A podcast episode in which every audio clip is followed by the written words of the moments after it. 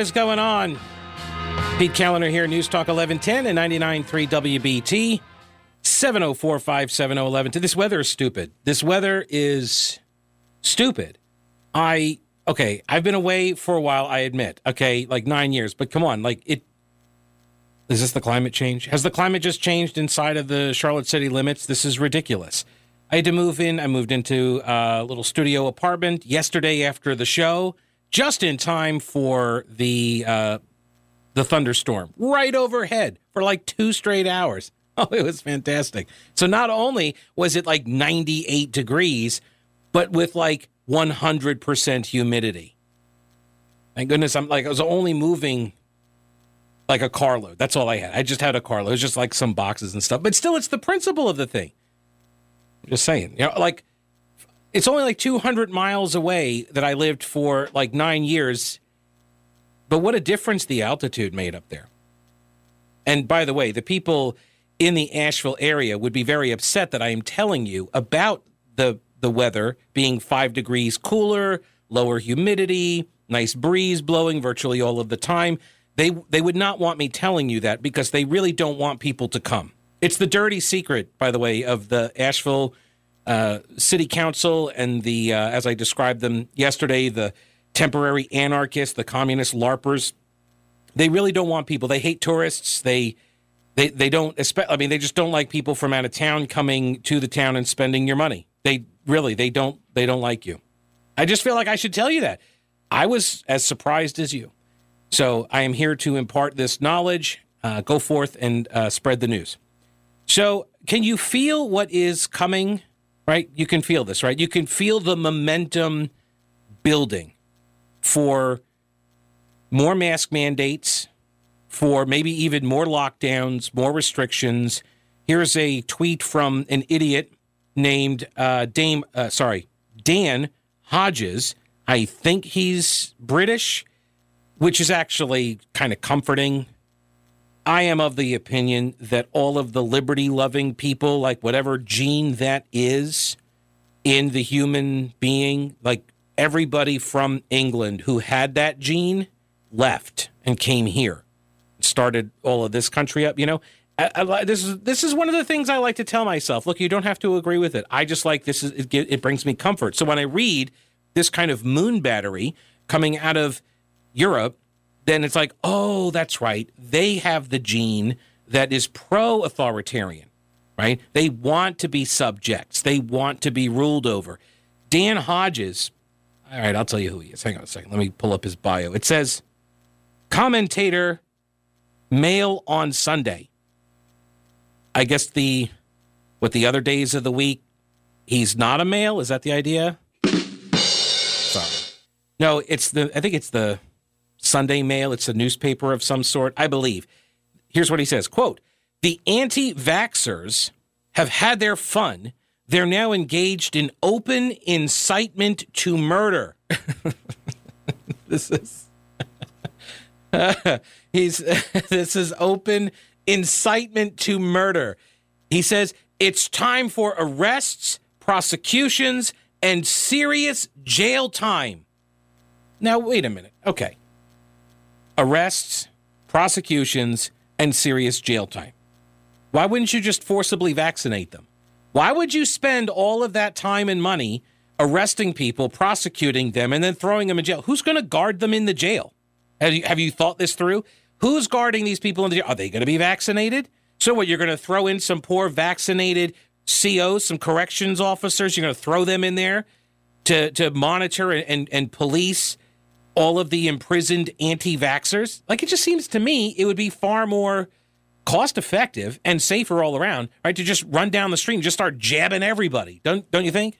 I mean, if if you're already down the this authoritarian path, I'm just thinking you know, if I were a tyrant, how would I behave? And I'm just thinking I could do it better, which is kind of scary. Like this is a moment of uh, like personal growth for me, which is kind of unsettling. That I'm I'm thinking like I could actually probably be a pretty good tyrant. Uh, well, just on this example, I might I might be terrible on other examples. Then you've got what's the, uh, Yamiche Alcindor, which I thought wasn't wasn't that the basketball player who converted to Islam or something? Sorry. That was. so, okay. So Ryan, who comes from Sports World, he gets that joke. That's the joke he gets. Okay. Um, this is from uh, Jim Geraghty at National Review, quoting Yamiche Alcindor, who uh, Alcindor is all one word. Sorry, the, her, her last name. Uh, she is a White House correspondent or something for the government-funded radio, uh, otherwise known as NPR. Sorry, NPR. You got to do the vocal fry at the end because that is what NPR people do now. It's it used to be just this kind of speaking to the microphone, but now it's this kind of speaking, but also vocal fry. See, like I can't even do it. Like the microphone drops out at this too low of a fry level or something. It's not actually very good for your um, for your voice, which I guess is good. Because, so, in you know, if you're wanting to get into public radio, just give it a couple years. Everybody will have burnt out their vocal cords, and you'll be able to get a spot. That's what it seems like to me. And you know, if you've ever listened to any NPR, you know that they've got like seventy thousand people working on every single show. It's amazing.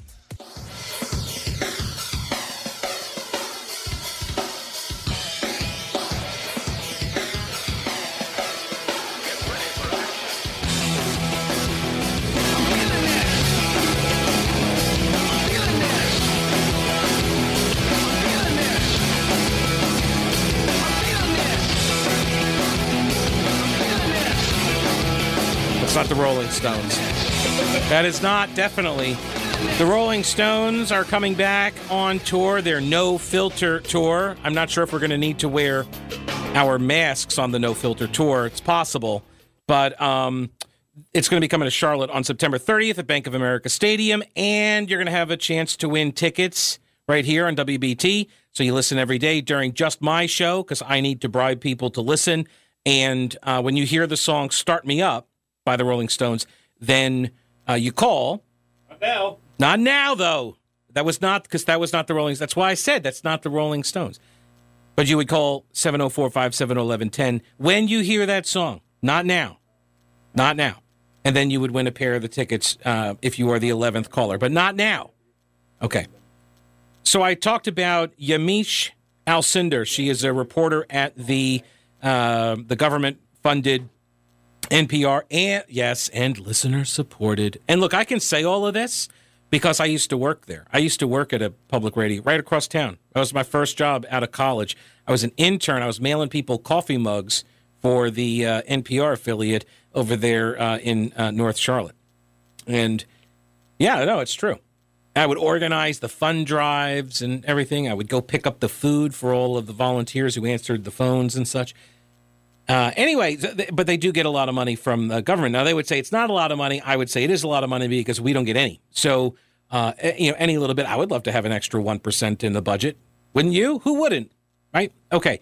So she says that the CDC, or sorry, she says the White House source that she has confirms that the CDC is expected to recommend that people vaccinated for COVID, quote, resume wearing masks indoors under certain circumstances, and those circumstances include if you are living with or in close contact with an immunocompromised person, or you are living with or in close contact with unvaccinated people, such as kids under 12 years old.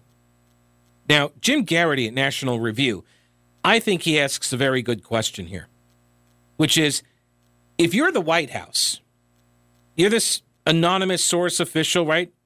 You're the person that leaked this to, and let's be clear, like most of the time when you have a White House source that is familiar with the, you know, the the thinking of the president on something, like most of the time, this is actually Jen Psaki. most of the time, this is coming from the communications team, the White House press secretary. They're just saying, don't put my name on it. They're just saying, you know, throw it in there uh, run it up the flagpole, see who uh, salutes. So, uh, if you are the White House official and you're hoping that the American people are going to warmly receive this very unpopular recommendation, particularly think about people who are not fans of the masking the first time around and may not be interested in getting the vaccines even today, does this make a lot of sense to leak this particular piece of information to Yamiche Alcindor? Like one of the least trusted people on the right when it comes to national media. I'm not sure. Jim Acosta, what? Where, where, was Jim Acosta? He wouldn't do the story for you, or uh, or as Jim Geraghty says, what was Brian Stelter busy? Seriously, why would you give it to her of all people? Why her? Like I don't understand why you're tr- if you're trying to build some sort of uh, I don't know momentum or buy-in or support for this idea. Why do you run it through her? It's kind of silly to me. I think it's a very good question that needs to be asked, and as such, it probably will not be asked by media. Um, here's another question: Did you know that um, apparently underpants are much like the face masks. I this is the science, people. I do not make up the science. This is science. In the UK, they say minister, UK ministers say that they have privately pointed to evidence that COVID could be spread by people breaking wind in confined spaces, such as lavatories. One UK minister, according to this, uh, well, I don't know what's where did this come from. I see. I printed this out and it didn't print. Why would you not print your? Uh, well, it's by Christopher Hope, chief political correspondent of some. Oh, I think this was AP. We'll call it the AP. We'll credit them. Sure, why not? All right. So uh, they say one uh, UK minister said that they had read quote credible looking stuff on it, which I'm convinced. Right. That's all it takes for me you got one unnamed minister out of the UK saying that he had read, or she had read, some quote, credible looking stuff on this matter from other countries. Although government scientists are yet to produce a paper on the matter. So it's not really science until a government scientist produces a paper on the matter. The source said that there had been evidence of a quote, genomical linked tracing connection I'm going to say that again genomical linked tracing connection. So genomical, genomical linked. Anyway, uh, between two individuals, one had the COVID, one did not, and they apparently shared a lavatory cubicle in Australia. I don't know what that means either. Okay, I do. I I don't. I'm just reading it. I don't know what that means. Between two individuals from a lavatory cubicle. They were in this they in the same stall? I don't know what a cubicle is in Australia. Do they is that a stall? Is that a bathroom stall? What are they doing in the same bathroom stall? What are they doing in the same bathroom stall passing wind with each other? I don't know. I have more questions about this. I actually am looking forward to a a government scientist produced paper on this matter. The science is not definitive, however. And another minister, oh, here it is, told the Telegraph, it's from the Telegraph, the UK Telegraph, that as uh, COVID is a quote, respiratory disease, transmission and shedding, make sure you pronounce that word correctly while doing this story. Transmission and shedding is mostly taking place through the mouth and actually mainly the nose. Did you know Healthy people tend to break wind 5 to 10 uh, 5 to 25 times a day. I did not know that either. Thank you UK Telegraph. I don't know what I'm going to do with this information. Maybe feel a little less embarrassed in the future, but 5 to 25 times a day, it's actually kind of a big span. Don't you think 5 to 25? Well, I guess the 25 that's probably going to be that's that's probably like the what the vegan population right there, right? But I'm not knocking the vegans. I'm just saying the dietary. Anyway, uh, testing has found that SARS CoV 2 can be present in fecal material.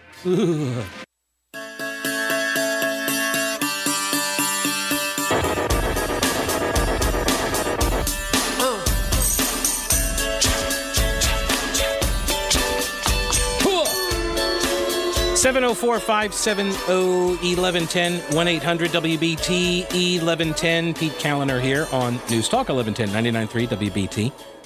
I feel like I need to uh, just give you this last piece of information. I don't want to just steer you awry here with the uh, flatulence causing the spread of COVID story.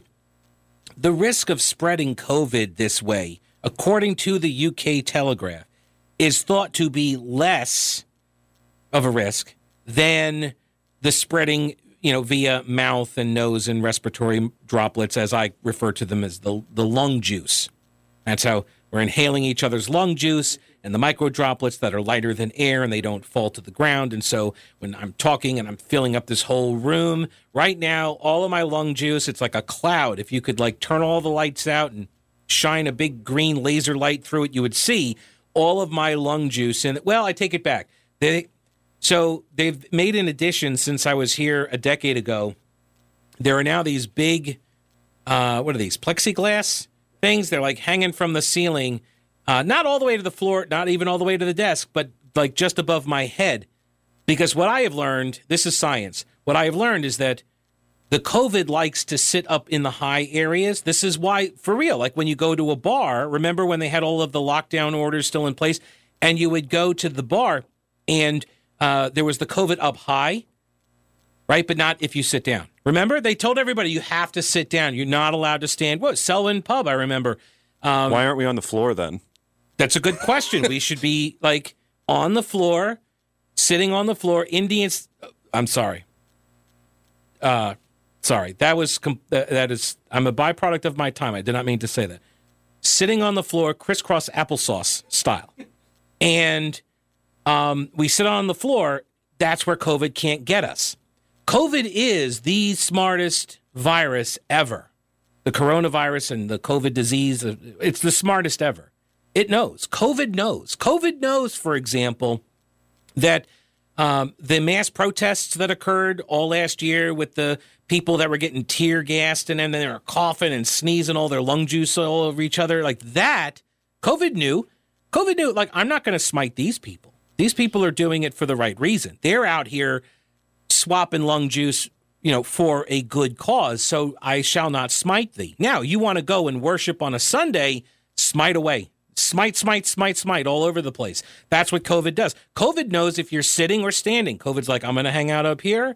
If you come into my area, you know, that's your lungs. But if, you know, if you stay seated, then you're fine. And if you're going to stand up to walk someplace like to the bathroom, then you put the mask on and you and you walk through the lung juice and the micro droplets, which are small enough to go through the mask fibers. But it doesn't matter.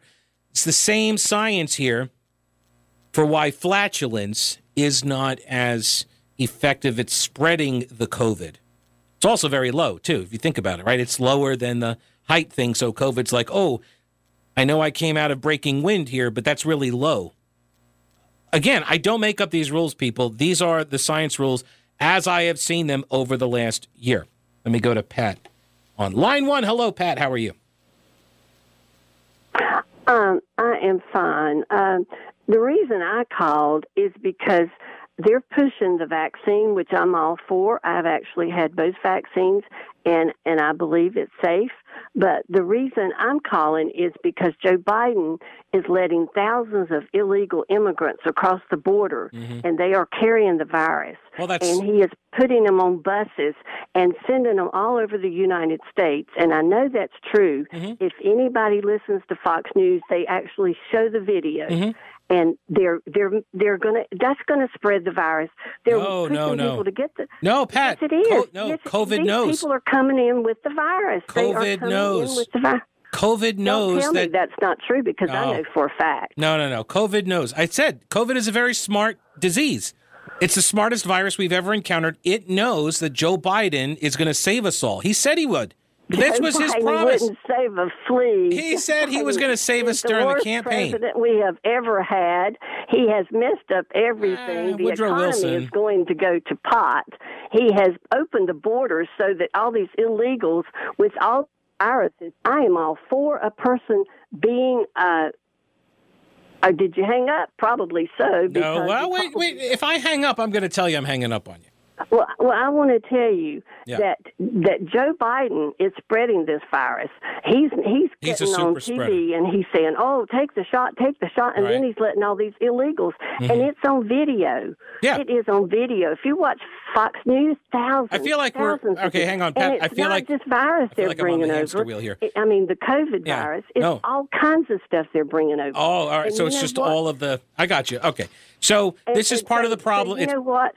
Pat, I am all for Pat. I know. All right, now Pat. Now I'm going to put you on hold uh, because it sounds like you were like you got amped up and you were like running through uh, your views on this, and I get it, and you've said it, but you said it twice, and then I, it sounded like you were getting ready to go for a third, and I wasn't going to like.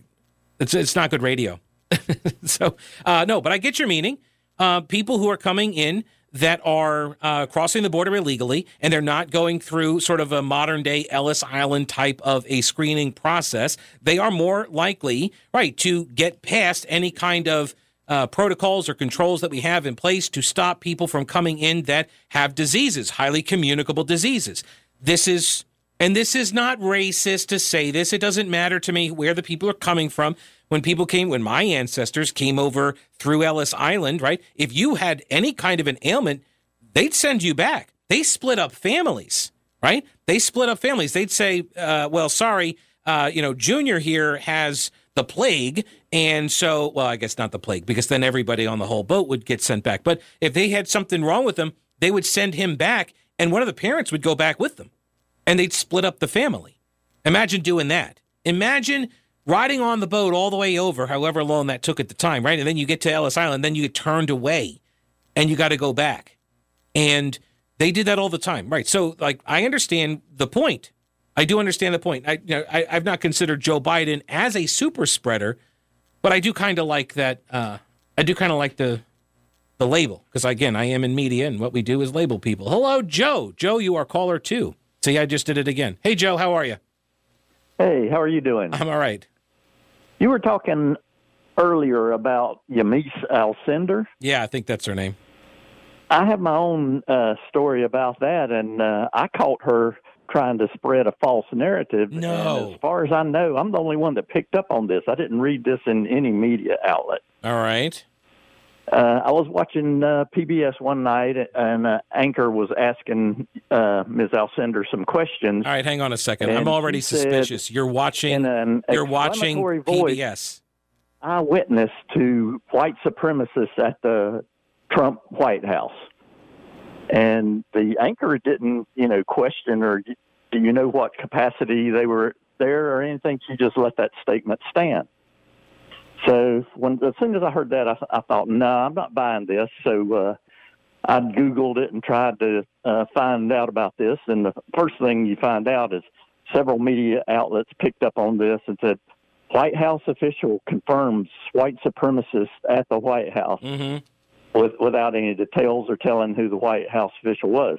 I kept digging. I found uh, the lady's name, which I don't remember right now, but this White House official approves people to go into the White House for a tour. Mm-hmm.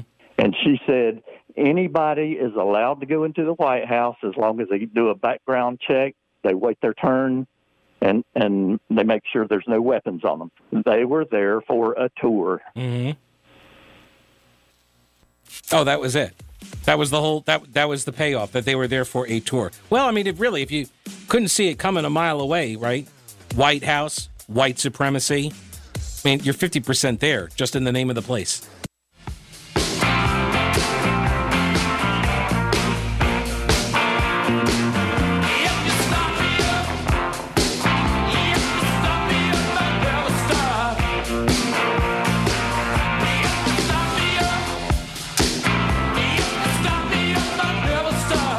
So this is the Rolling Stones. So you want to be the 11th caller Why are all these now? people calling? The 11th caller will score a pair of tickets to see the aforementioned Rolling Stones at Bank of America Stadium on September 30th. Pair of tickets on the line 704 570 1110. Call now. Be the 11th caller. Unfortunately, Dean is not the 11th caller. Hello, Hey, Dean.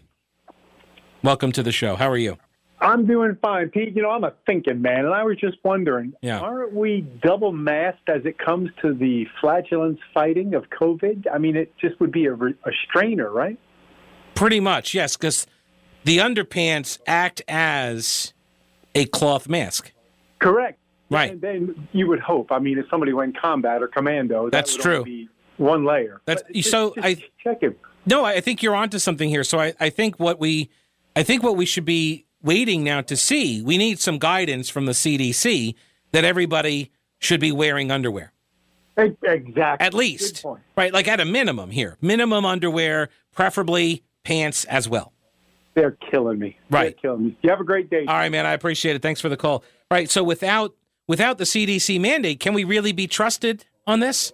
Right? How else will we know that in order to best protect each other, you know, from the COVID, unless we get some guidance from the CDC that we have to wear underwear and pants?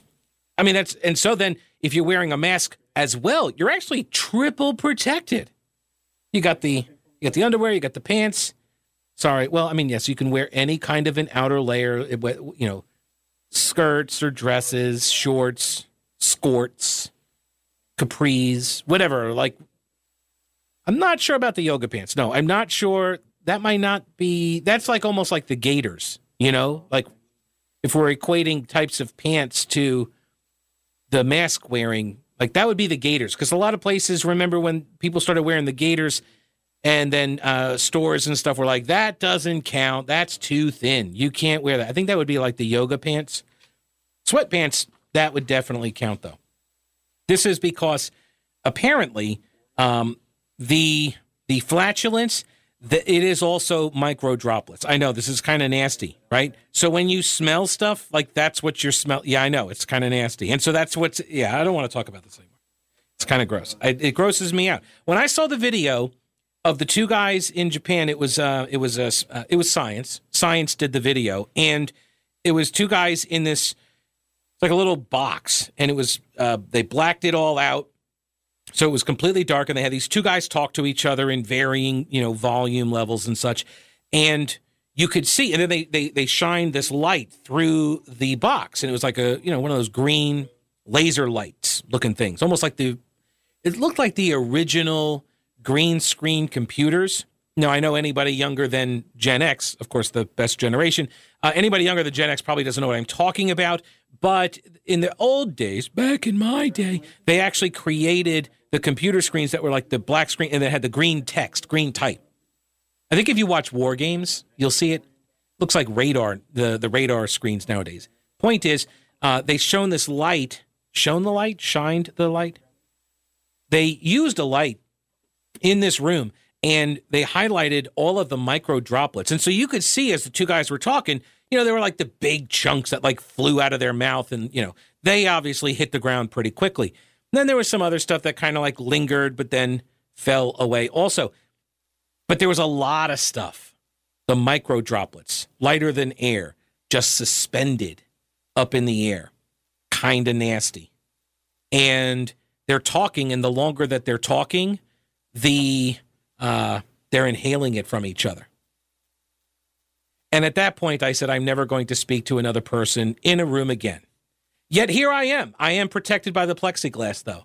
These three sheets of plexiglass, as long as as long as producer Ryan doesn't speak, I think I'm going to be okay. I mean, he's dead. He's toast. Because I'm sitting here flapping my gums for three hours, and he's yeah, he's in trouble.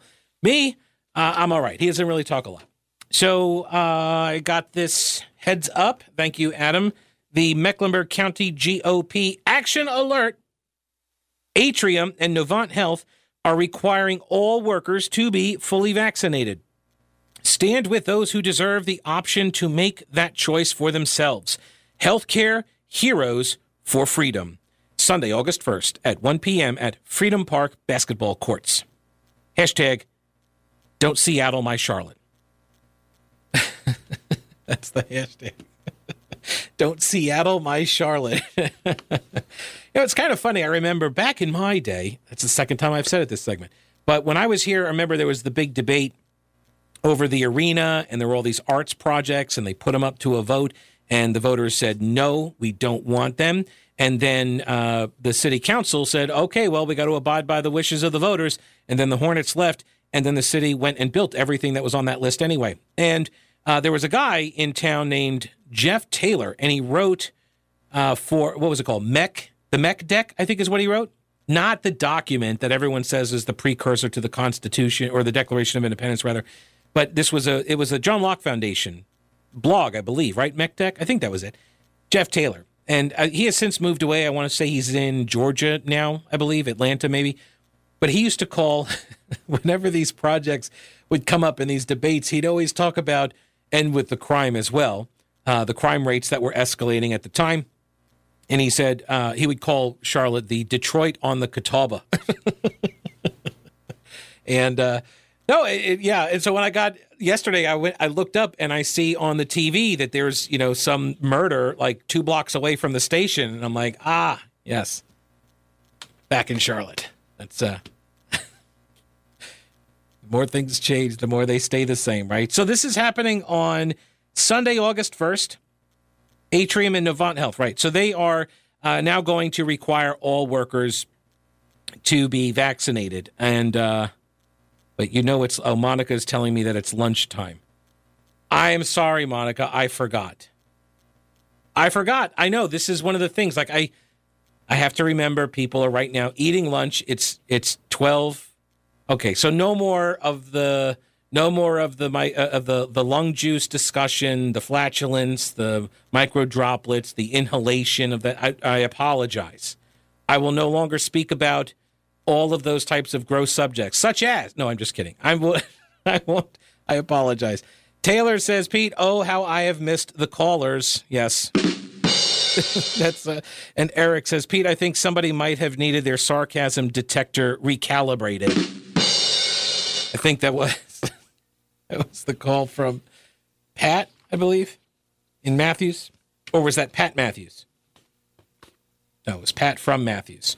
Um, Mecklenburg County is going to require all public health employees now to get vaccinated because of the increase in the Delta variant and the rising coronavirus cases. So you see what's coming? You can feel it coming, right? They're going to start mandating this all over the place. And so I'm kind of curious if you haven't been vaccinated, do you have a breaking point here? At some point, will you acquiesce? We'll get into that in the next hour at 704 570 1110, 1 800 WBT 1110. News is next.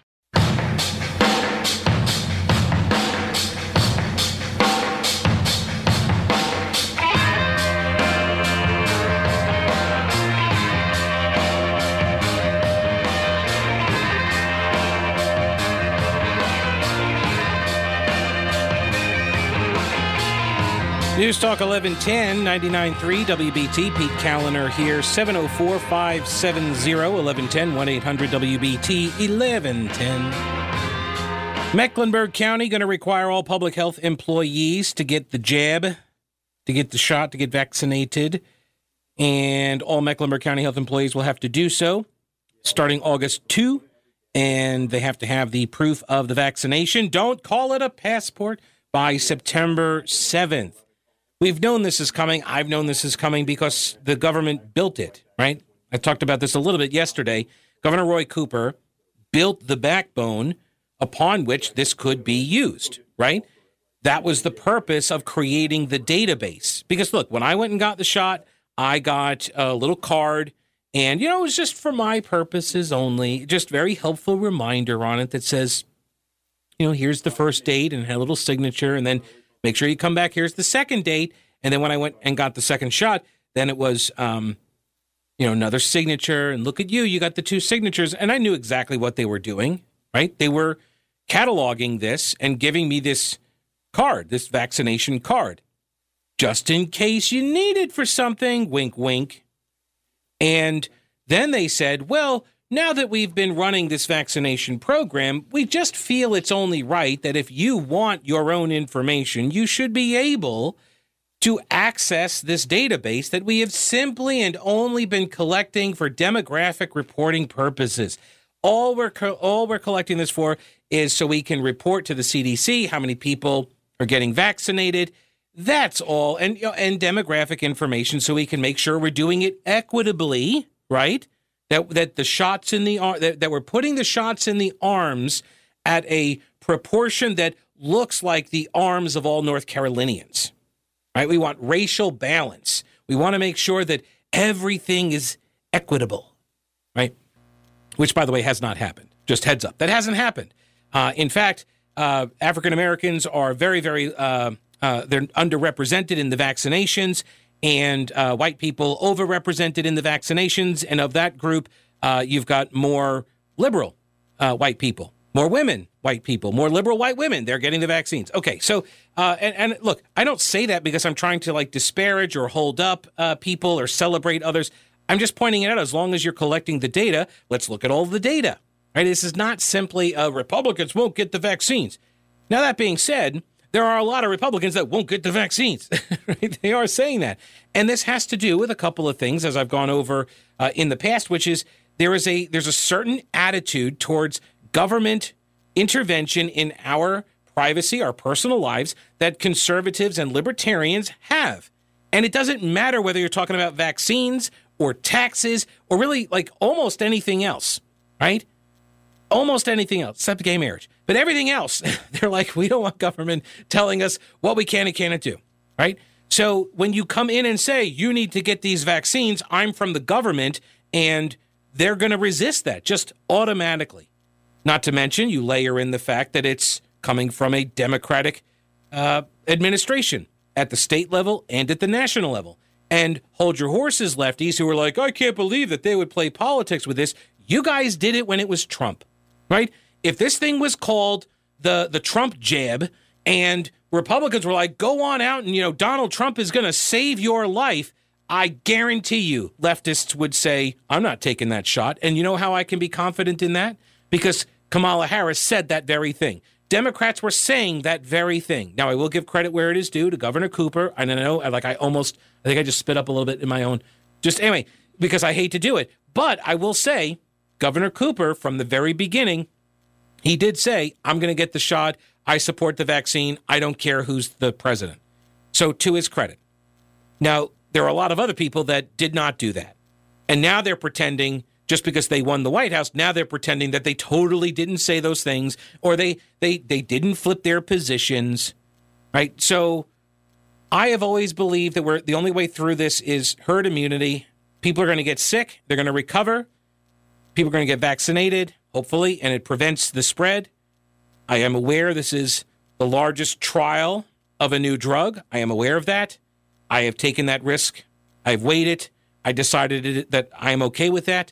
Other people are not, so they're not going to get it. But I am curious if they start shutting down all of the because they can, by the way. Like there are like if I own a business and I don't want unvaccinated people in my business, then I believe I can tell you don't come in here if you are unvaccinated. This is what the DOJ just said, the Department of Justice, if you can believe them anymore, right? Thanks to like postmodernism, like deconstructing all of our institutions. Now nobody trusts anybody or anything. So uh, if that's the case, now DOJ says agent, government agencies, um, nonprofits, even private businesses, right? Everyone's allowed to say you can impose vaccine requirements on your employees, for example. So, do you have a breaking point? Like, what if you're one of these nurses or um, hospital staff, and the hospitals are saying you have to have the vaccine if you're going to work here? And I understand the Mecklenburg GOP; they're doing this. Um, they're doing a, a, a event. Uh, what was it here? What was it? Something in the park. I just had it open. Where did it go? Did somebody have they already gotten to it? Have they deleted it? No. Here it is. It is the Healthcare Heroes for Freedom. Sunday, August 1st at 1 o'clock, Freedom Park, 1908 East Boulevard, at the basketball courts. Not that I'm, you know, urging anybody to attend. I'm just saying it's at 1 o'clock on Sunday at uh, Freedom Park. And I don't know what that's going to do, though. Because do you think that the hospitals are going to say, well, you know what, we had thousands of people show up, and so now we're not going to do it? Now, you also be prepared. This will be classified as a super spreader event, right? You need to you need to recognize that's where this is going to go. That's going to be the coverage. This is a super spreader event. Because most of the media that's going to go out and cover it are left of center, and their perception of the risk of catching and, co- and dying from COVID is out of whack with reality. Just generally speaking, that's what the that's what the surveys show. Again, it's science, people. I'm not making this stuff up. Like this is what the Gallup survey shows. People left of center tend to have a wild misperception, uh, overestimating the risk of catching and dying from COVID. So that's who's going to be writing these stories about this massive gathering. Have you considered? I don't know. I'm just spitballing here, but maybe have you considered bringing some Black Lives Matter signs? I hear it wards off the COVID at these types of events. That's what I've heard. It's a very smart, smart disease.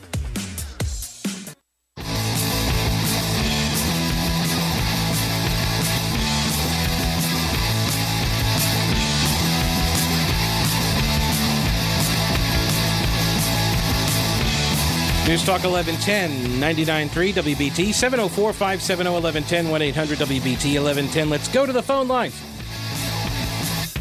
Vincent, let's go. What's up? Hey, uh, good afternoon. Hey, uh, I just had to turn my speaker up here. Hey, uh, you often quote about being a libertarian, and fundamental tenets of libertarianism is uh, protect life, liberty, and the pursuit of happiness.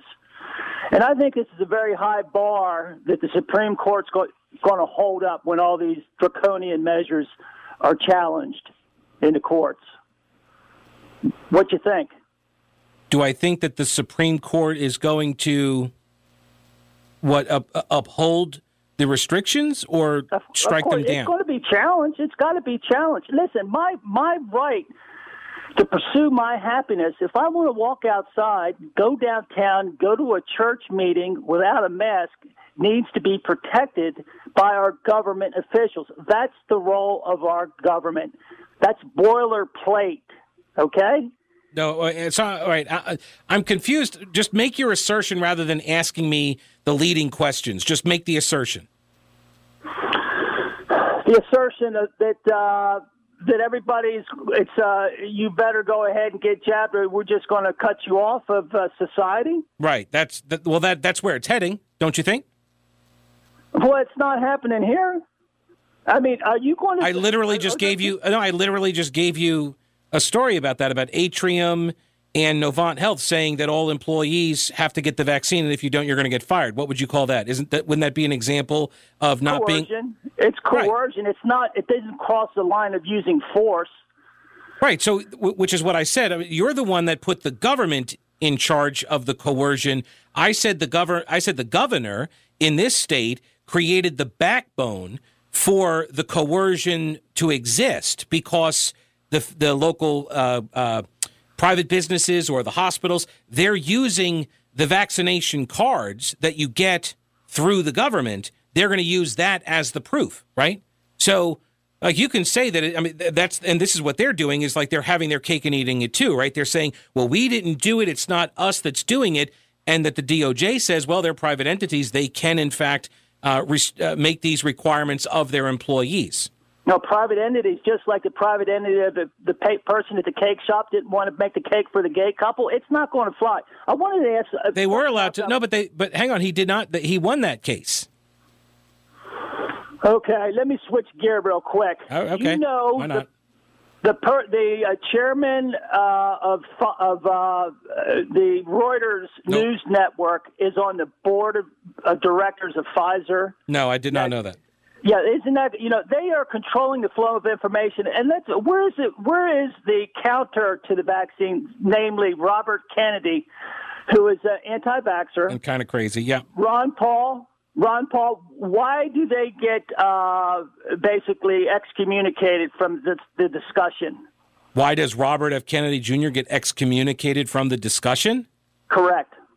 Do you so all right, let me well then let me ask you this. Do you think that vaccines in general, not this one, but do you think vaccines in general work? I'm not. Look. I'm not. I'm not a doctor, Uh, that's not what I asked. but there has been a lot of damage done from vaccines. Uh, good, bad, indifferent. It's still up to the individual if he wants to take the shot. That, that's not okay. what I asked. I asked, do you think that vaccines in general work? Uh, well, they they work, but what what are what are some of the uh, long term ramifications down the road? I right. mean, uh, I'll, I'll, give you an example. My daughter, she's pregnant. Uh, she works in a hospital in Tennessee. She's she uh, uh, she's not taking the she's not taking the shot. Mm-hmm and uh, you know the complications that go through the mRNA. And, and here's another thing: well, these breakthrough vaccine, these breakthrough infections, namely the ones in Israel now that say that that they're going off the charts. Uh, if the vaccines are so good, Pete, why are they breaking through? So the my understanding is that uh, that always happens because oh, they're not. I see. Well, they so wait, so do you know the answer to this? Or you were asking me another question that you already knew the answer to?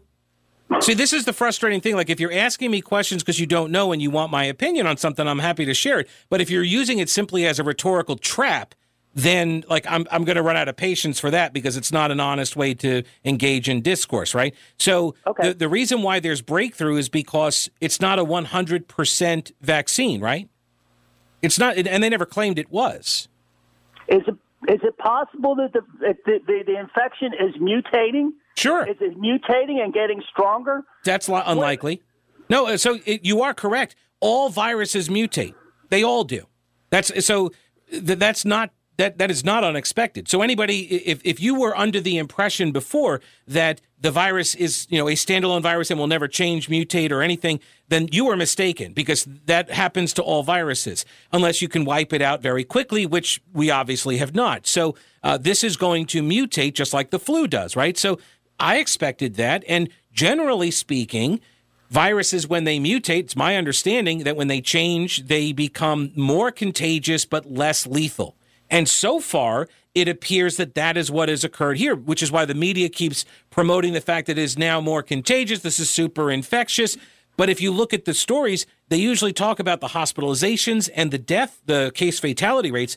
They're actually lower right now than they were before, which is good news. But, you know, media doesn't really like to do good news. So they focus on the infection spread rather than the CFR. Now, that being so, so that being said, I'm just I'm pointing out this is not unexpected, and it in no way undermines the efficacy of a vaccine to, to point out the thing that a virus does usually. Well, well, that's, let's break it down. Can we can we separate the vaccine from the gene therapy, particularly the mRNA one from Moderna, and that's the one that that could be the one that the cat gets out of the bag and could be. There's no long-term studies on this, and they call it a vaccine, but you know it's not a vaccine; it's a therapy, and the media lies about that. So why does that? So what is the? So why does that matter? Let me ask you: what is the practical difference? Because people are calling it a vaccine for the very reason that it acts in much the same way from a user standpoint, right? From the consumer view, it doesn't matter to me whether it's uh, the, what the science is. The principle is the same, right? You take this, it minimizes your risk of catching it, and it greatly minimizes the risk of dying from it. So it acts very much like a quote unquote vaccine. Science and you know biochemistry set aside. So why does this? Why is this trip your trigger? Why is this a big deal to you? Well, what about uh, why does it trip my trigger? I'm just out here. I'm I'm I'm outside looking in. I'm doing my analysis, but I know there's been reports of women having their menstrual cycles come back. Are you worried about that? Women and women. Are you worried about that happening to you? Affecting childbearing. Okay. Are you worried uh, about uh, that happening to you? Creation. Okay. Are you worried about any of those things happening to you?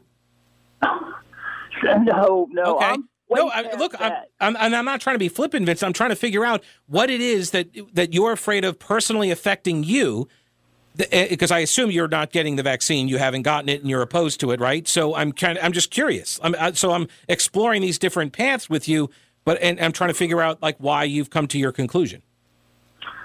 Well, I come to my conclusion because uh, I am awake. That, okay. that, that, that, that doesn't answer my question. No, that doesn't answer the question. If you'd like to hang on, I can let you try to answer the question. What is it that you are particularly afraid of about taking the vaccine?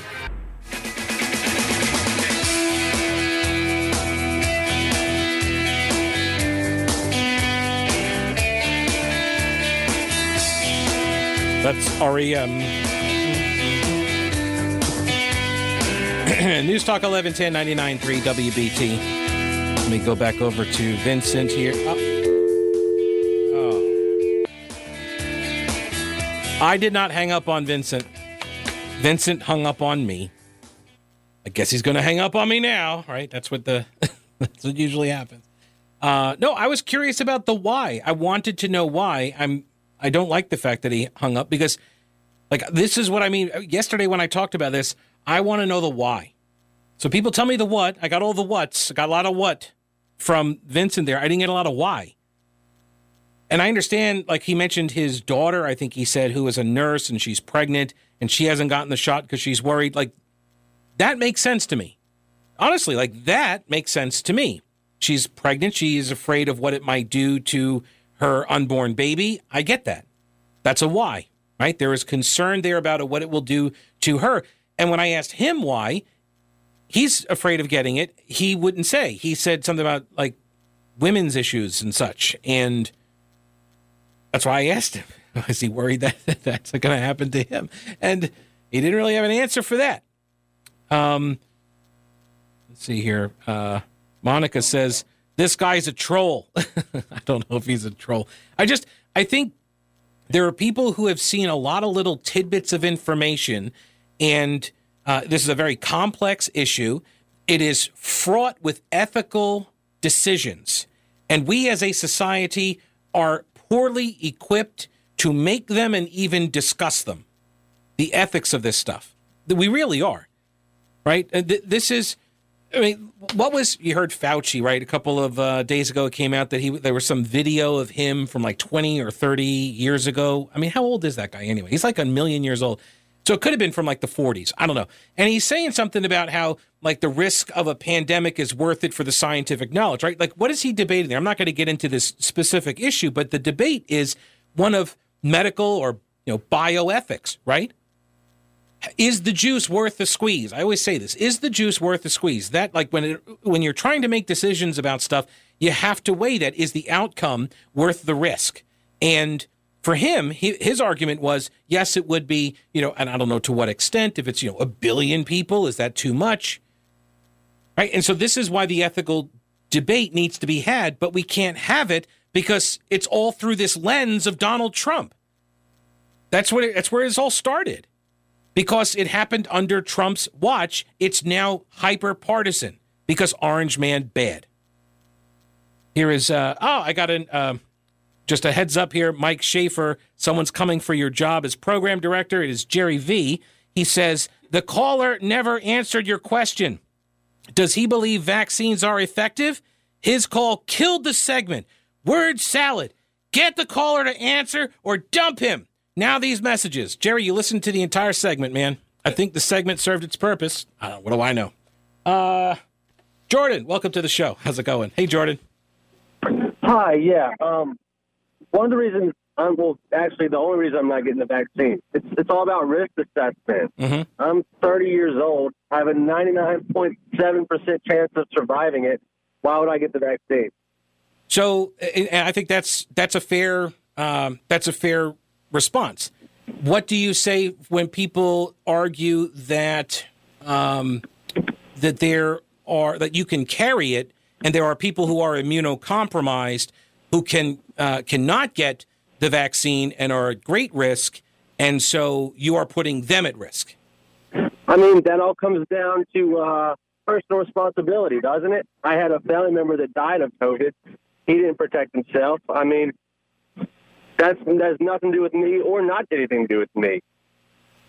So if you go to work and there are people that work with you, they've all been vaccinated, you haven't, you bring the virus to the office or to the workplace, you give it to them, they pass it on to their uh, you know, their relative who lives at home with them and that person dies, the response is, well, they should have protected themselves.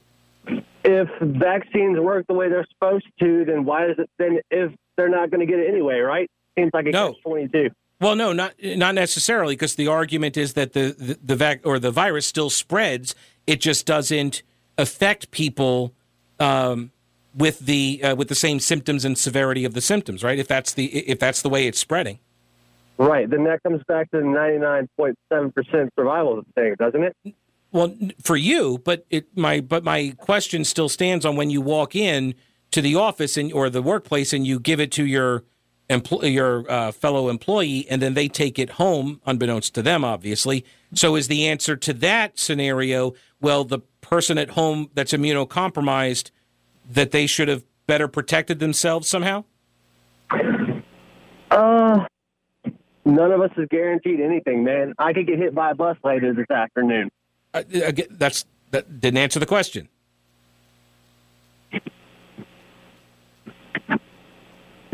Jordan. Uh, I mean, what do you want me to say? Like, no, I'm just asking. To, um, I want you to say what you believe. I want you to say what your honest opinion is. This is what I mean. This is the ethical question, though, right? When you because that's the stark ethical question that we are all being presented with. True, true. I mean, I think it comes down to principles. Are you going to stand? Are you going to stand up for the principles you think are right or wrong? Or are you going to give in because it makes life easier? Well, it's not, even, but it's not a matter of making life easier. It's a matter of saving lives, right? That's the it's, that's what the argument is about. You're going to do the vaccine mandate, and I can't fly in a plane. Say again. It makes things easier if I if there's a vac- vaccine mandate and I have to fly on a plane. It makes it easier. I, I, I, if I, get the vaccine, so yeah. I can fly on a plane. So if you so are you saying then that the person who dies because their family member, their caretaker, works with you, then that's just the equivalent of oh well, people get hit by buses. That's the the ethical equivalent. Uh, that sounds extremely cold. It does, for the yeah. Most part, yeah. Yeah, it does sound cold, but there, but there's a bit of a difference. There is because there are steps that you can take, right? There are things that you could do that that a bus you know, ostensibly would not. They would not have seen the person that, you know, they ran over, theoretically. It was an accident, right? Right. So the bus, I mean, you're just saying, well, that that's it. We are all, we're all going to die some way. So is so that's an argument for nobody getting vaccinated at all, right? If you take it to its logical conclusion, I suppose. Yeah, that's how you test these types of theses. So uh, that's and that's what I'm doing. So is there any breaking point that you would get to where you would say, you know what, this is too much. I'm going to go ahead and get the vaccine? Is there a point? Do you know what that would be? No, I mean, there's going to be choices I'm going to have to make that could potentially make my everyday life harder. But I always say if you can't stand up for your principles when, when it's hard, then they're not principles at all. So, uh, if there's a whole second class kind of society out there, you're not going to be allowed to participate in all of these activities in commerce and education. You're not allowed to go anywhere do all these things. Uh, you're not going to be able to find work. That's all going to be worth it because the principle is the most important thing. If it comes down to that, America is not America anymore anyway. Right. So that's the most important thing that because the you, you don't want the vaccine that much. Yeah. Right. And so what is it you're afraid the vaccine's going to do to you? I'm not afraid of the vaccine at all. At all? No. So it's a voluntary vaccine, then why wouldn't you take it? Because it's voluntary. Right, but the bent. so you're saying if you're not afraid of it, you're not afraid of any of the side effects, you're not afraid of anything about it, but you're not going to take it, but it's voluntary. They're asking you to take it. You recognize there is benefit to taking it. You're not afraid of any downsides of taking it. So what would be the point of doing the thing that you're being asked to do? Um I mean, if we follow the science, which is what everybody keeps telling us to do, and you look at the survival rate and the data stratification, mm-hmm. my I'm not in a vulnerable population. I, I agree, but we've already gone over that. You, you you may still transmit it though. That's what I mean. It's all voluntary. There, the the good outweighs the bad. The positives outweigh the the negatives. So why choose no instead of yes?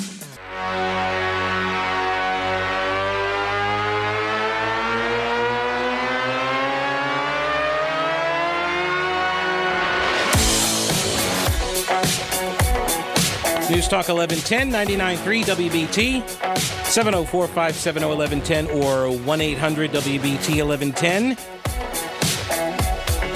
A tweet from the last six months says, Pete, that's the name, the last six months. If secondhand smoke can cause cancer, are smokers responsible for the cancer victims? No, but the business owner can say, "I don't want smokers inside." Right? Like that's the that's the equivalent principle. Um, if you live with someone who's immunocompromised, Monica says you should be taking measures not to spread it, masking and distancing, lots of ventilation, which I would say I agree. The ventilation part, uh, that was never included in the three W's. Why? I don't understand. The ventilation is the biggest thing to me because the ventilation it blows away all of the lung juice that's floating in the air. And you could have used a fourth W. It could have been a four. It didn't have to be three W's. You could have had four. Wind or windows. Open a window, right? You could say that. Unlike the studio, that is a, it's like a hermetically sealed room. All right, let me get. Oh, is he calling back? Oh my god! All right, hang on. Aaron, welcome to the show. Hello, Aaron. How you doing, man? I'm good. What's up? Uh, appreciate y'all taking my call. Sure. Uh, I'm a little nervous, to tell you the truth. First time calling in, so I apologize. Well, welcome, sir. I appreciate it. Don't be nervous. Thank Don't be nervous. okay. Um, yeah. So first of all, I, I mean, I'll talk about vaccines a little bit uh, in terms of like why I wouldn't get the vaccine or anything. But first of all, I wanted to talk that I think there's just an overall greater agenda behind the whole thing. And I wanted to start with just COVID in general. You know, um, so first of all, it comes from China, and you know whether or not they. I personally believe that it was engineered, but whether or not they released it purposely, I don't know about that. But I think it's not out of the question. But um, I think first of all, the first reason, you know, never let a good crisis go to waste. The first reason why they would use it in a certain way, in a certain malicious way, um, is to crash the economies of the world, all the world economy. I mean, the world economy in general, but especially the United States, because you know, uh, we kind of got hit the hardest. Maybe not overall, but we got hit pretty hard by it and everything. Mhm. And the, the biggest aspect of it, I mean, you know, the Democrats, especially the Democrats, taking it and you know blowing it up a lot more, I think, than it really is, and that's affected a lot of it. But um, So can then- I can, can I stop you on the first part? And I'm not I'm not Yeah. going to argue about because this is all just theory you're espousing. But um, do you think there's any downside that China would have calculated for it being tied to them? Because I mean, yes, we're looking at it through our American eyes, but what about the rest of the planet? I mean, there are entire continents of people who uh, are, you know, getting killed by COVID. I don't think they're going to be too keen on China after that. I, you know, d- do you think there's like a negative side, a PR hit that China takes if, um, you know, if, if that was the plan? Well, see, I could definitely see that, but the main thing to me is, you know, the UN and of course the WHO is um, a, basically a branch of the UN, right? Um, and all the Western leaders, you know, they don't seem too keen on condemning China for anything. And we know, I mean, we know at the least that they lied about transmission and stuff like that. Um, and I think China, for their own people, they wouldn't particularly care because you know they've had the depopulation programs before, and I mean we're talking about the Chinese, the Chinese Communist Party and everything. Um, so I don't think they'd particularly care. Um, Bob, I, I'm thinking so. of countries though, like yeah, I'm thinking of countries, you know, like India, for example. They would probably have a bit of a problem. Um, most of the uh, continent of Africa probably have a bit of a problem with it. South and Central America probably have a bit of a problem with it. So, like from a PR perspective, don't you think like China might be worried? Like we could very well turn half of the planet against us if if you know anybody ever found out that we had purposefully engineered and released this thing. And again, I'm not saying that I agree with the theory one way or the other. I'm just I'm just looking at the different angles here. Yeah, yeah, I agree. I mean, I do see where you're coming from on that for sure, but um, I don't know. I mean, they don't seem to be too mad now, even with the, you know, the fact that they lied about it and everything. They seem to turn a blind eye to it. Mm-hmm. Um, but yeah, if I were, if I were going to continue further, I mean, you just look about the you look at the fact that So go, just hit, hit the conclusion for me because I want to get some other callers on. There's a lot of people uh, also waiting to comment. Okay, well, I was going to say, I think the two main reasons for it were one, sort of the beginning of what I would think of as depopulation, which, um, and not from COVID itself, but from the breakdown of supply lines, especially to the third world. And then not only that, but the flooding of the third world into the first world. Um, you know, and bringing bringing us down basically. Mm. And then the second aspect of it is the control aspect because you have you know the slippery slope of things like vaccine ID. And, and again, again, you can call me crazy. I just think we should definitely be cautious about it. But you know, the vaccine cards probably turn into could probably turn into you know you have an app on your phone Sure. Has everything else about you on it. And, oh, it's, you know, it'll be for our convenience. Down down. Oh, yeah, it'll be for our convenience. Absolutely. And they've already got the database set up for it. It's a, it would be a very simple transition right over to, um, to an app. Absolutely. At a statewide level. And, you know, the state wouldn't be doing it uh, themselves. They would just be making it available, right? I appreciate the call, Aaron. Let me go to uh, Mike. Welcome to the show. Hey, Mike, how are you? I'm great, Pete. Hey, first of all, uh, congratulations on the new gig. Well, thank you. Glad to see you full time. I appreciate it. PT. Uh, there was some discussion earlier about uh, spreading a virus. I, I, I think the question is not really being asked about all returning to the mask mandate for vaccinated people. Is why? Mm-hmm. Uh, there's there's a medical professional I know, an RN, who was uh, central to some of the COVID uh, uh, addressing COVID for one of the big health systems in Charlotte, and she's made the point to me that uh, you can't, if you're just exposed to the virus and you're uh, you've been vaccinated or you've had it, so you're not going to get sick. Uh, you can't then turn around and give it to somebody else just because you've been in proximity to someone. You're only able to be contagious, just like with the flu, during a certain period of time after you contract the disease. And actually, I'm hoping there might be some people listening who know a lot more about this than I who can call in and comment. It's called that's a, that contagious period is called virus shedding. I'm mm-hmm. told, mm-hmm. and so casual contact.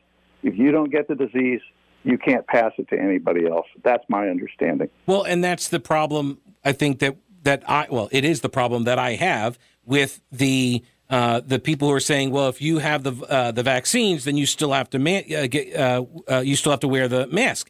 Like right. we heard from the Mecklenburg County Health Director, who says that she goes out and she's vaccinated, and she still wears the mask and stuff. Well, well, why? I, I don't. I, I don't exactly. understand. So you're still because, and as I said to the previous callers, like my understanding of what these people are telling me, these health officials are saying, is that you can still get it and pass it on to others. And so I don't understand then is this, you know, what is the efficacy of the vaccine if if it only is going to protect me from getting really really sick and it limits somehow the transmission, then I don't know, then I, like I'll take it, but I also don't really understand the hesitancy to take it, especially if people say they're not afraid of what it's going to do to them. Anyway, I appreciate the call, Mike. News is next.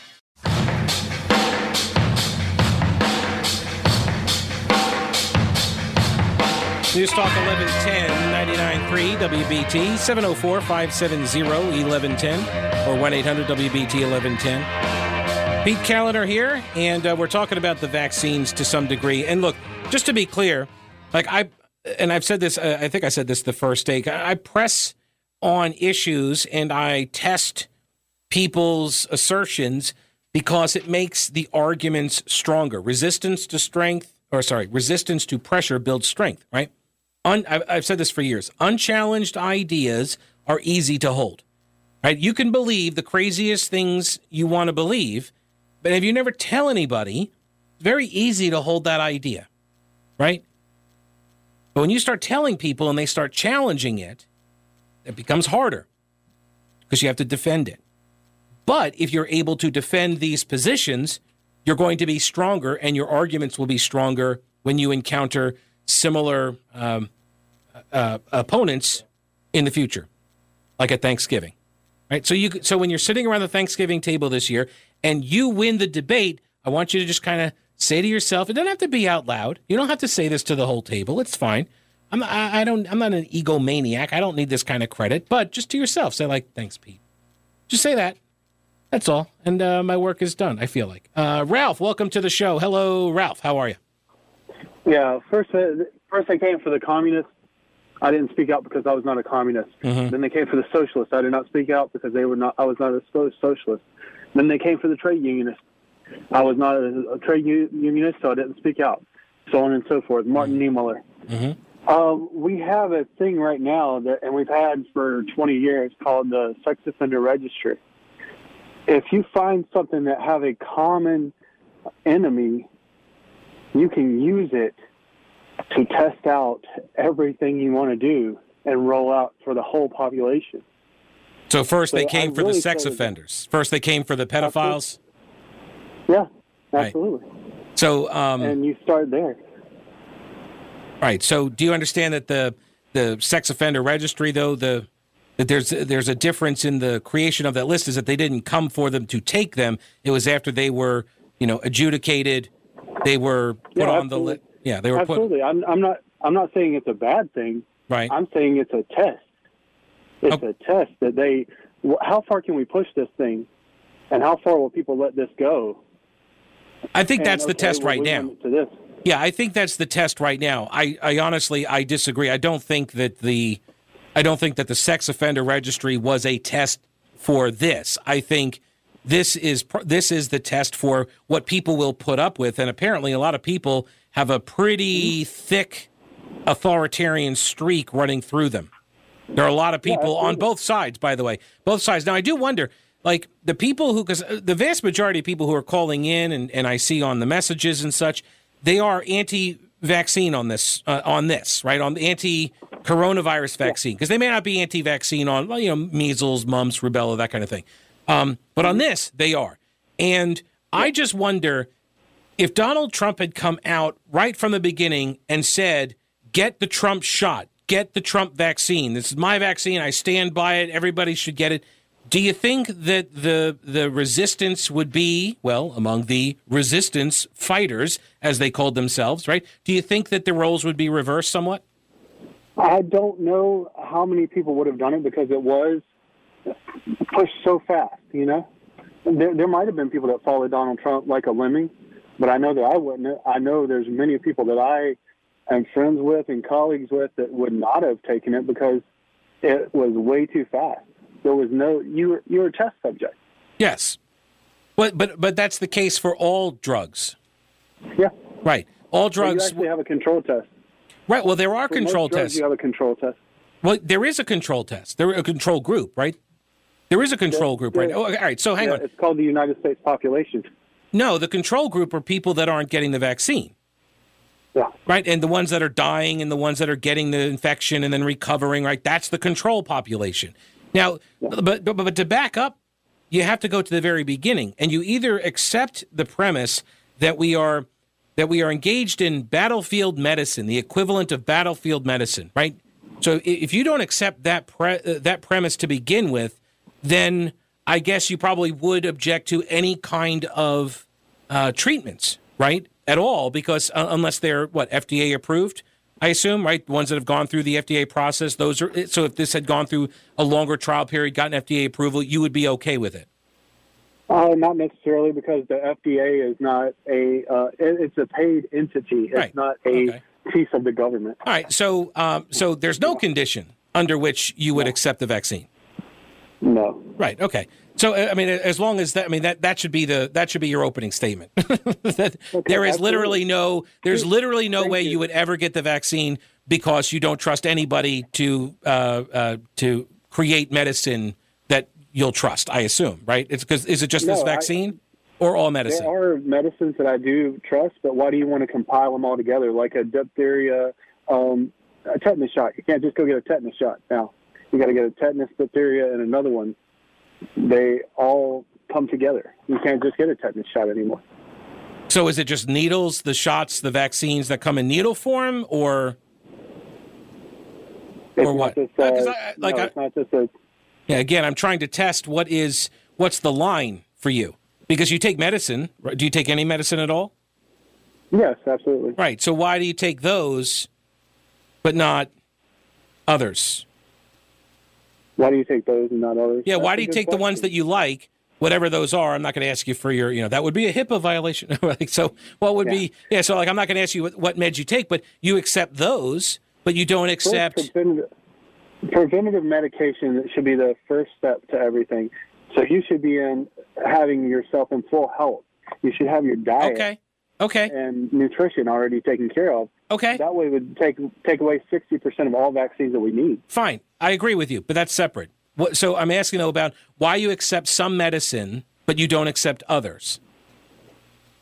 Why do you ingest and take certain medic, uh, uh, certain medicine but you refuse to take others, uh, other forms of medicine? Why?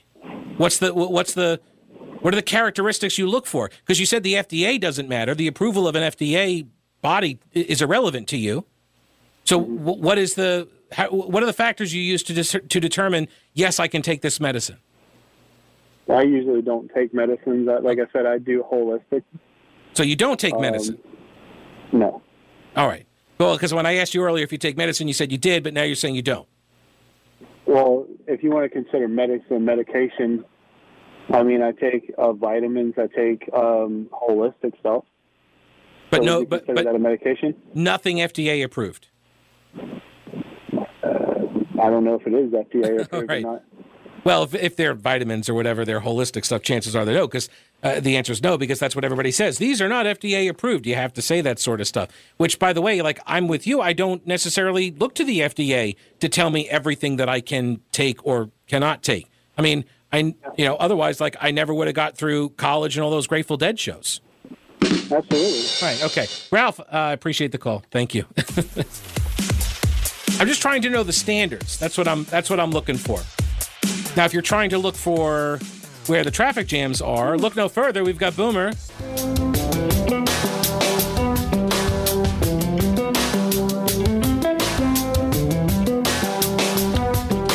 News Talk 1110 99.3 WBT 704 570 1110 1 800 WBT 1110. Got a message from Taylor who says you can actually get a plain tetanus booster. You can just get that as a standalone shot. Thank you, Taylor. Appreciate that. And uh, let me go over here. So this is, hang on. This is, oh, Vincent. Vincent, you called back. Why'd you hang up on me, man? What, what's up? Uh, just, uh, I thought you hung up on me, but that was, uh, uh, we'll call it a truce. We'll just say it's a truce. hey, was that, was that the Jerry V? The Jerry V? It was, yes. Charlotte B? Jerry V, hold on to your jock strap. I'll get to my answer here. He's going, Hey, you- oh, you just took it deep, right? You just, okay. Sorry. Go ahead. So the, the, the question was, why am I not going to take the vaccine? I don't remember what the question was, Vincent. At this point, yeah, I think I think it was why what you were afraid of about the vaccine. Why wouldn't you take it? Well, now I do listen to some uh, alternative we radio. Is his name Alex Jones? Uh, I listen to uh, him and uh, uh, there's a guy in Oh. England I listen. Richie Allen. Richie Allen from he's a UK number one talk show host. That's where I got that little tidbit Hey, about the I- uh, I- chairman of uh, Reuters. Yeah, here's the It's thing. board. I quit listening to the British in 1776, Vincent, because I'm an American. All right, let, let me answer your question. Okay, go for it. I'm not going to take the vaccine because the benefits don't outweigh the risk. And the here, here are the risks with me. Once you take that shot, the long range, you know what's down the road, it, or it could it be possibly weakening my immune system for the next round of COVID? And that's what I'm saying to myself. Wouldn't I be better off to go to the YMCA and work out, get in shape, get my blood pressure down, get my cholesterol right, and do do Yes. positive things in my life because we know Okay. that the majority of these people that died from COVID were were overweight, Yeah. out of shape. Diabetic. I know that. I got okay. So first off, have you done those things yet? I'm getting ready to go. Uh, getting ready to start after a year. Okay. Number one. Number two. Um, what happens when they close all the gyms and you can't do that stuff? When I go out in my backyard, I, but you didn't. start chopping wood. Yeah, but you didn't. What do you mean I didn't chop wood? I, well, I don't know if you chopped wood. I'm saying you didn't, but you didn't. You didn't do the things that you say are the things that you would do rather than get the vaccine. But you didn't do them. I have been doing. I've been going to the gym. Oh, all right. I thought you just said that you haven't been doing them. Because No, I I've asked. been working out. I'm, I do about a, I do about a half mile in the pool Yeah. about three times a week. Good job. I'm job. trim. I am the sharpest knife in the drawer. That's why. Right. Thank you, Vincent. All right, I appreciate the call back. Thank you. Let me go over here to Yeah, that's Matt. Hello, Matt. Welcome to the show. How are you? Matt. Oh, yes, sir. Yes. Hey, Pete, how you doing today? I'm good. How are you? Oh, man, doing good. Doing good. Uh, yeah, I, uh, I will start off by saying I had COVID uh, back in January to late February last year, and it's, it's pretty bad. Mm. It was really bad. Now, I have not gotten the uh, vaccine yet. Um, of course, I've got antibodies and all that, but I'm kind of I'm kind of in a wait and see type thing right now. Mm-hmm. Um, just some reports that some folks having COVID. Um, they've gotten the vaccines, uh, where it's yes, some folks are having issues with it. But uh, my uh, my wife and my two stepdaughters, uh, they both had a vaccine. Um, I'm kind of I'm kind of in a good way that they have it. I don't have vaccine, but I'm also working remotely. Mm-hmm. I'm, I'm kind of a, wait and see thing to just to see because that, that vaccine it came out so fast. and Well, so furious. So here's the thing that, but that they've been researching that for like 20 years. The mRNA stuff, they've been on that for almost two decades. Because remember, all so, so what has what happened was when the first round of these SARS type of viruses uh, uh, came about, like we saw, remember, like MRSA. Remember, right? Um, and there was yeah. there was the original SARS as well. Like uh, all of this stuff started coming out. I remember, you know, twenty something years ago, there were all these different yeah uh, strains of the stuff, and that's when they started down this path. So it's not like it was, you know, like oh my gosh, what is this coronavirus, SARS-CoV-2, and then like oh eureka, we found this mRNA, let's do that. You know, they they were working on it for like twenty years almost. Right. It, it's not that I'm, I'm adverse to the vaccine, um, I don't think I'm wrong in saying that I have the right to wait and see, though. Sure. Well, and this is right. So this is what I mean by you know, is our society equipped to have this kind of discussion? Because there are two tracks, right? There are two uh, issues. You've got the uh, the personal choice, and then right. you have the what should public policy be, and down that path lies all sorts of potential infringements. Right. That's the right. And and and a lot of people go back and forth between these two issues. They bounce back and forth um, and I, I see them as discrete. So the, uh, right. the the pathway on the policy side is fraught with peril. I think you've got a lot of slippery slopes all over the place, you know, and uh, yeah, and and that's why I say there's always been this tension with libertarianism, uh, specifically, like how far does a government go? Because, like, honestly, like let's say this was like super super lethal, right? This was a super right. lethal virus. Um, first off, I think everybody would already be doing as like everything that they could in order to protect themselves. Part of the problem with this one is that it's not super lethal. Most like again, like depending on your demographic cohort, the chance of you dying from it is very very low. So I think right. people have assessed the risk for themselves probably pretty appropriately. Um, the problem is though that you've got you know, governments that are being forced to act because shouldn't they be doing something to protect us all? And uh, I think that's the that's the challenge: is how do you how do you balance this because it's not super super lethal, but it is very contagious. Right, right, and and, and at the same time, I I kind of question. Uh, you know, you haven't heard a whole lot of uh, uh, like flu cases in the past year and a half, and are some of those flu cases sometimes are they put into the COVID cases? Right. It's just uh, yeah. Well, there's a lot of there's a lot of mess. I agree. There's a lot of mess with the data collection. And look, the flu numbers have always lagged by years in the data collection game. Right. One of the things that astounded me was how completely stupid our cause of death system the collection of data for that is ridiculous. Not just in North Carolina, just all over. It's it's kind of crazy, right. but even more so in this state. Um, I mean, a lot of them still running paper records. There's this lag, uh, and, and, so it's kind of weird to me that uh, we're relying on these data collection methods. I mean, North Carolina. I think I saw today our friend Jon Sanders at the John Locke Foundation. I think he's saying that the death data is on like a five month lag right now for right. for COVID, and, and that's it's unacceptable. It's frankly unacceptable. Yeah. You're trying to convince the population to move in certain directions, and the and then you're you know then you're criticizing people for not being confident in your call, but you're not giving us all of the most up to date data, and that's that's how you get the consent of the governed. And if you don't want the consent right. of the governed, well, fine, but that's a different kind of governance model than I think what we're all accustomed to. So, yeah, and and, I, and I really think that um, if you look at uh, just past history, um, you have people with, with cancer and pneumonia or this or that, which whether whether elderly or not, um, you know, they can have stuff like the flu or the common cold even can kill people. Yes, it can. So you, yeah, and flu season. Really, yeah, there are bad flu seasons. There are good flu, or not good ones, but less uh, virulent seasons as well. Um, that it, virology, yes, it's an up and down thing. I get it, um, but that's also nuance. It's a complex topic. People are not equipped to talk about nuance and complexity. Now, Mark Garrison is qualified and competent to talk about news, which is why we have him in the news center standing by right now to give us some news.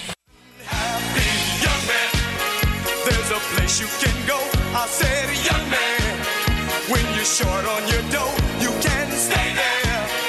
And I'm sure you will find many ways to have a good time. Unless, of course, there's a pandemic, and then it will probably be closed. True. True story. News Talk 1110 99.3 WBT. Yeah, it's one of the fundamental uh, problems with any kind of uh, messaging from bureaucracies is that they're just usually stupid. The um, uh, it's not an indictment on the people. It's just you get a bunch of people together and they're crafting policy. They just they kind of go a little crazy. And so yeah, so what do we get? We get uh, hey, um, vitamin D seems to be uh, you know having healthy vitamin D levels seems to be a pretty good way to ward off some of the worst symptoms of COVID nineteen. So let's lock everybody inside um, hey, uh, you know, uh, if you're obese, uh, this tends to uh, affect you even worse. And so, hey, let's close down all the gyms, stuff like that. A lot of these decisions engendered mockery. And that, like, we're looking at right now as a like a single point in time and saying why won't people get vaccinated i don't understand don't they understand you know right now this moment in time this is important well, yes, if you ignore everything that happened over the last, I well, first off, the last what, 18 months? But I would even go back to November 2020. I would I would even go back to 2016. There are a lot of people on the right that do not trust anything about the government now more than ever because of the way the government has behaved. Actually, you can go back to the Tea Party and the the targeting of the Tea Party groups by the IRS. So no, they don't trust you guys in GovCo. Sorry, they just don't. Let me go over to is this uh think this is Jody. Is it Jody? Yes. Welcome to the show, Jody. How are you? Yeah, I'm good. Thank you. I'm not a uh, preface that I'm not a, an attorney or a doctor. Me neither. But I did run across somebody sent me a article. Uh, I think the Supreme Court ruling in 2012 it was. And I don't know exactly what the ruling was. I just got into it, and I thought it was interesting for your conversation today.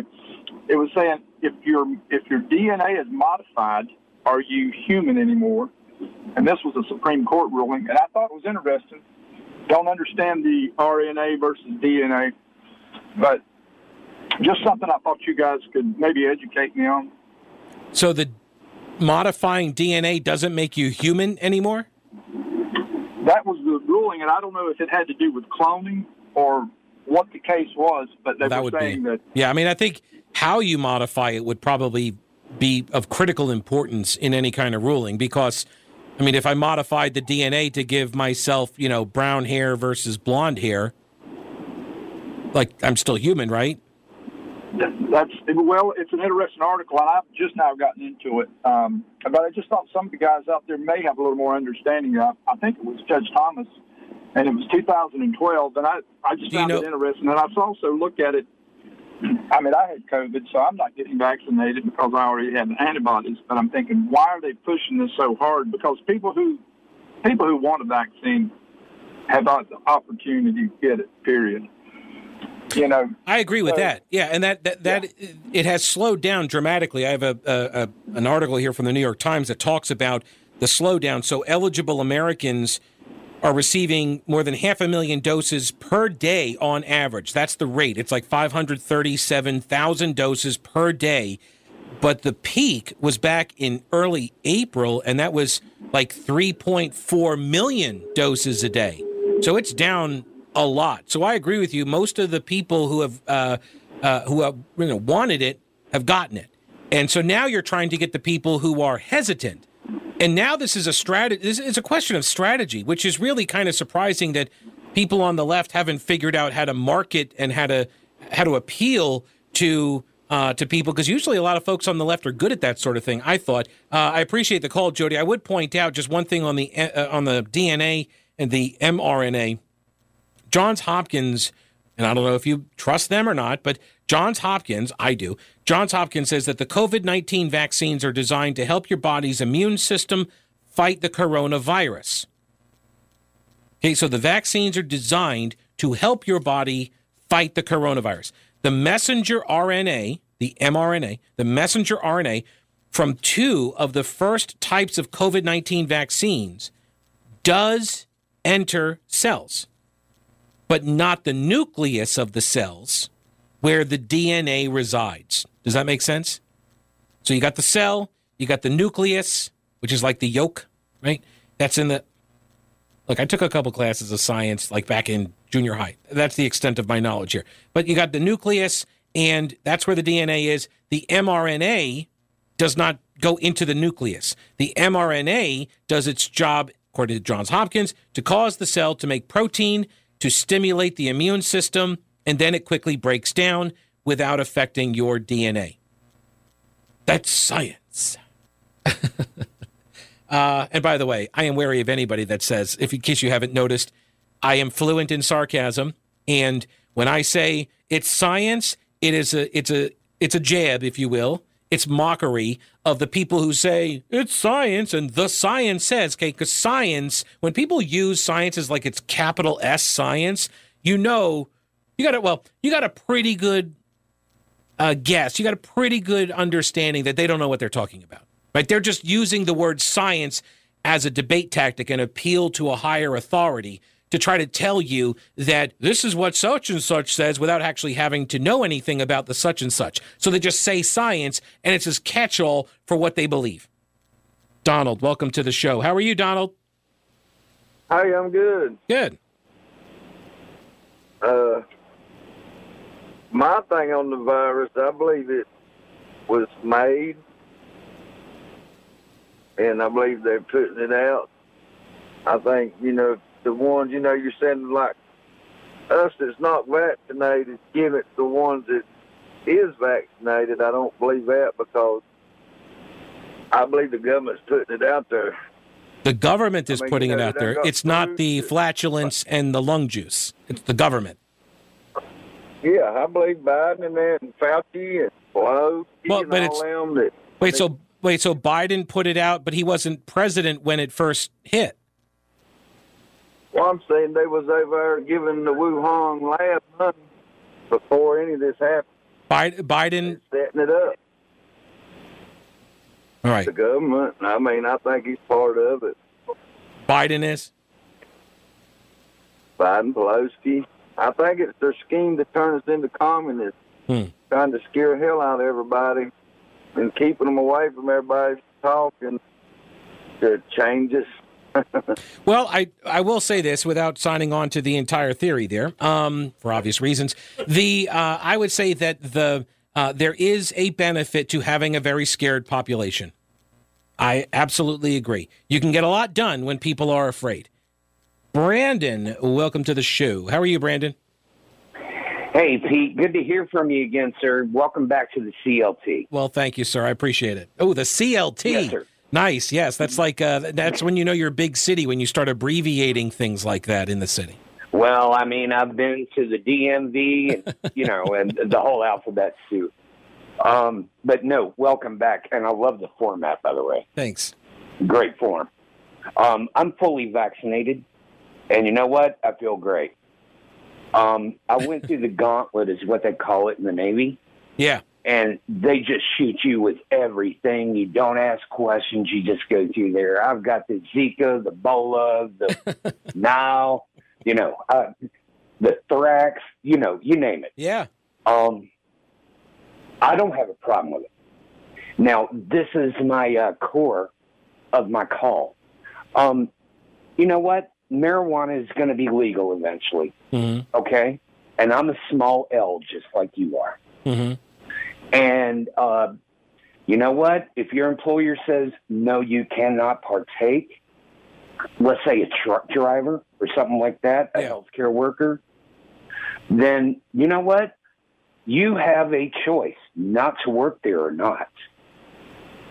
So the question then becomes what happens if every single aspect of society and commerce take that similar position? You you're essentially marginalizing and creating an entire underclass, right?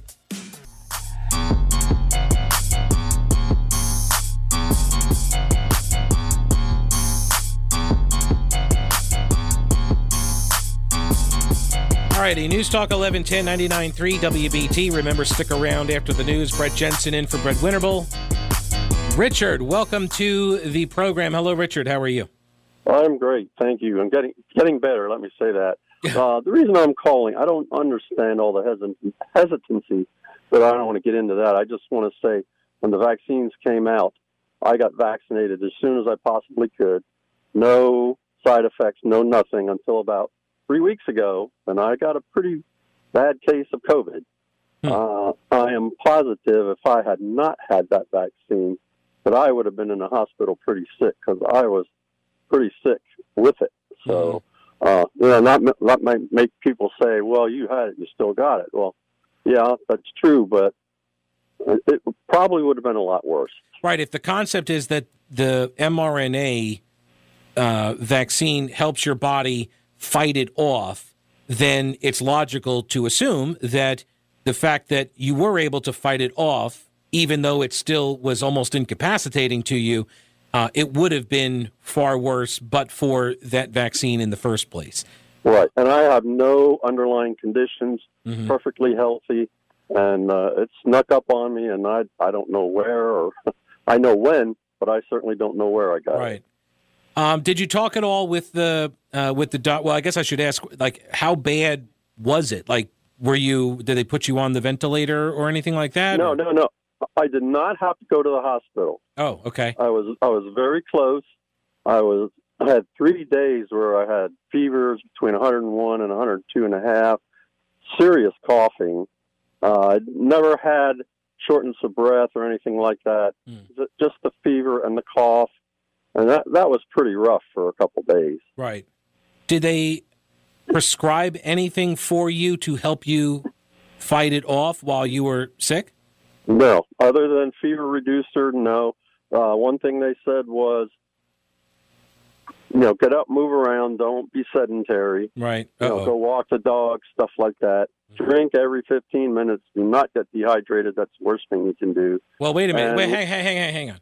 It Huh? says it says to drink every 15 minutes. Like that's awesome. I'm like never getting COVID then. Not that kind of drink. Oh, sorry. Drink liquid. Oh, okay. And and when you sleep at night, sleep on your side.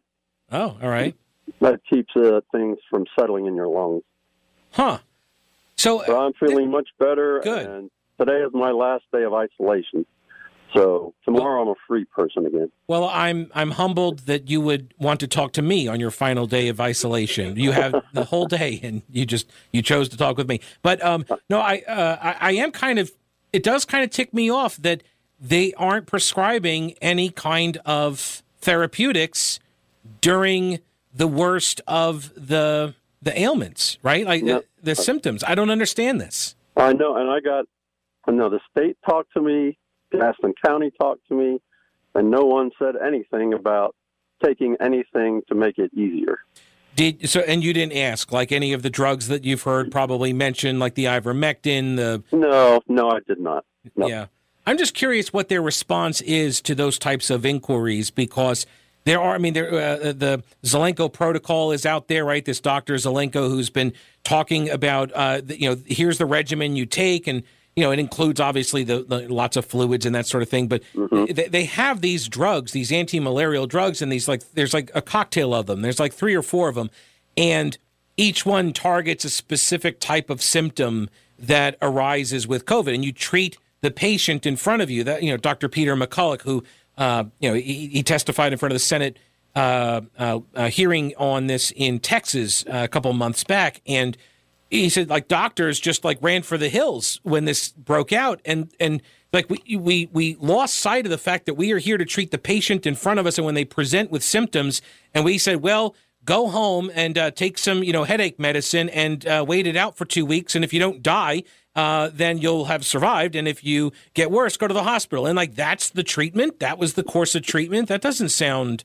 Uh, it doesn't sound very helpful or effective.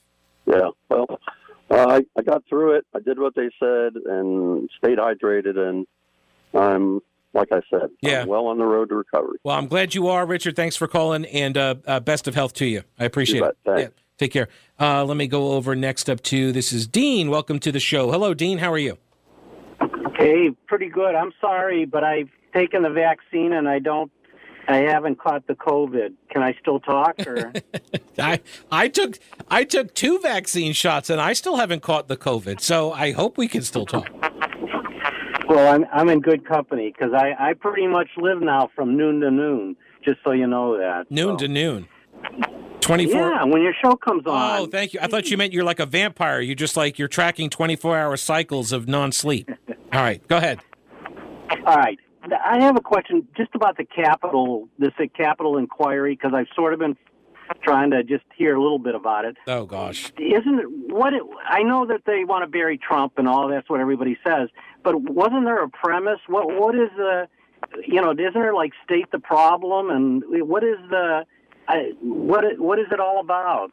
Is it This- was there a Right. So keep in mind there there there is an investigation going on uh, uh, of the people that were In the involved in the riot. Right. The, the the investigation. This is the one that we've heard we've heard about. You know, they've arrested 500 something people. Right. They've got them like thrown into some gulag uh, someplace. I think uh, like a CIA black site or something, from what I've heard. So they like, they throw in hundreds of people. They've arrested them. They put them in jail. They've ruined their lives. So there is an active DOJ investigation going on. This thing in Congress, this uh, uh, this probe that they're doing, where they you know they didn't want Jim Jordan to be on the uh, on the the hearing committee. Uh, we all know what this is about. This is about keeping the issue alive through uh, as as long as possible, hopefully through the next election cycle, so they can use it against Republicans because Democrats are very afraid that uh, they're going to lose control of the House and the Senate, uh, as is historically the case in the years after you know a president uh, assumes the White House. So the party, you know, their their party tends to lose in those midterms, and so that's what they're afraid of, and they're trying to keep the issue alive. And there is um, not a not small contingent of Democratic lawmakers, and probably quite a few on the right as well, that would very much like to see a quote domestic war on terrorism and to use the tools that were first created in the wake of 9 11 to combat foreign terrorism to now turn them on the American population. I have no doubt there are people that are interested in doing that, and you can see actually some of these sentiments expressed in the fight over the vaccinations. Thank you. I appreciate that. That's very enlightening. Well, maybe. We'll see. Thanks, Dean. I appreciate the call, sir. Uh, you're too kind. Let me go to Billy. Welcome to the show. Billy, how are you?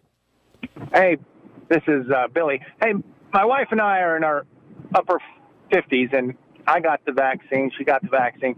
It it helped with my erectile dysfunction and helped her libido. So I, I don't think that's the case. I don't think that is one of the side effects at all.